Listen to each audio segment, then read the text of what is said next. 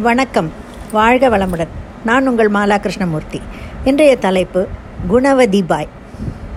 ராஜா மாதவ சிங் என்பவர் ஜெய்ப்பூரோட மகாராஜாவாக இருந்தார்.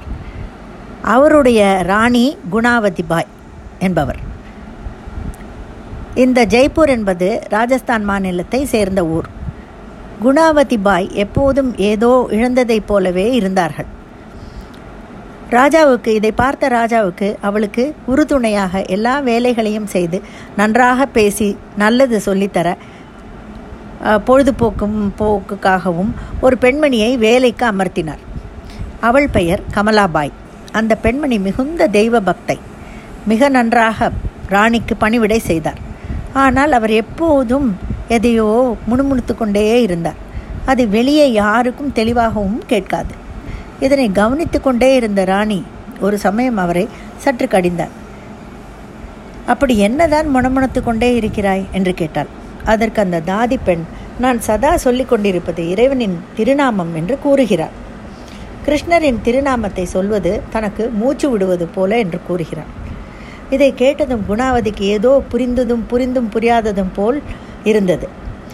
சற்று யோசித்து பார்த்தவுடன் மூச்சு நின்றால் பேச்சு போய்விடும். அப்போது இந்த மூச்சும் பேச்சும் மொத்தமும் கடவுளுக்கே இருந்தால் தனக்கும் மிகவும் சந்தோஷமாக இருக்கும் என்று அவளுக்கு தோன்றுகிறது. தானும் அந்த கமலபாயை பின்பற்றி சதா கிருஷ்ணரின் திருநாமத்தை சொல்லி பார்க்கிறார். இரண்டு நாள் மூன்று நாள் சொன்ன சொல்லி பார்த்தவுடன் அவளுக்கு மிகவும் மனதுக்கு சந்தோஷமாக இருக்கிறது. இதுவே அவளுக்கு பழக்கமாகவும் போய்விடுகிறது. ராஜாவுக்கு இது தெரிகிறது. அவருக்கு இது பிடிக்கவில்லை. தடுத்து பார்க்கிறார் முடியவில்லை.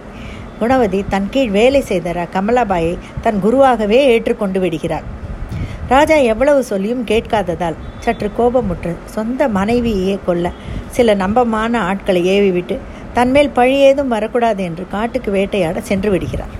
குறிப்பிட்ட தினத்தில் பின்னால் இருந்து ராணியை தாக்கிக் கொள்ள ஆட்கள் வருகிறார்கள். அவர்களுக்கு ராணி மீது மரியாதை இருந்து பிடித்திருந்தாலும் ராஜ கட்டளையை மீற முடியவில்லை. அப்படி தாக்க வரும் சமயம் வேங்கை புலி ஒன்று அவர்கள் மேல் பாய்ந்து அடித்து கொன்று எல்லோரையும் துவம்சம் செய்கிறது. தப்பி ஓடி அலறி அடித்து கொண்டு ஓடுகிறார்கள். வேங்கை புலி கிருஷ்ணன் படத்திடம் போய் அப்படியே காணாமல் போய்விடுகிறது. விஷயம் அரண்மனை முழுக்க காட்டு தீ போல பரவுகிறது. ராஜாவுக்கு நிகழ்வுகள் அனைத்தும் செல்கிறது. அவருக்கு உடனே ஞானம் வருகிறது. தன் மனைவி தெய்வீகமானவள். அதனால்தான் அவளை ரட்சிக்க பகவானே புலிவேடத்தில் வந்து உள்ளார் என்று தெரிகிறது. மனைவியை சந்திக்க வேக வேகமாக வருகிறார்.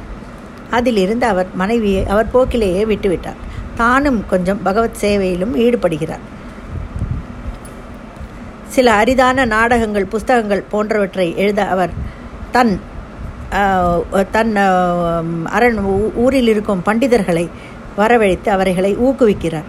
வேலி ருக்மணி மாதவ நாடகம் மாதவ விஜய விஜய காவியம் ராஜரித்தின் ரிப்புனா நிரூபணா சதகா போன்ற சில புத்தகங்கள் அம், அவர் அவருடைய பேட்டர்னேஜில் எழு- எழுதி எழுதியுள்ள நாடகங்கள் புத்தகங்கள். இந்த குணவதியை பற்றி நாம் தெரிந்து கொள்வது என்னவென்றால் தன்னுடைய பக்தர்களை காக்க கடவுள் தீர்மானித்து விட்டால் அதை யாராலும் தடுக்க முடியாது. அந்த பக்தைக்கு தீங்கு என்பதை விளைவிக்க முடியாது என்பதை நமக்கு நிரூபிக்கிறது. நன்றி வணக்கம்.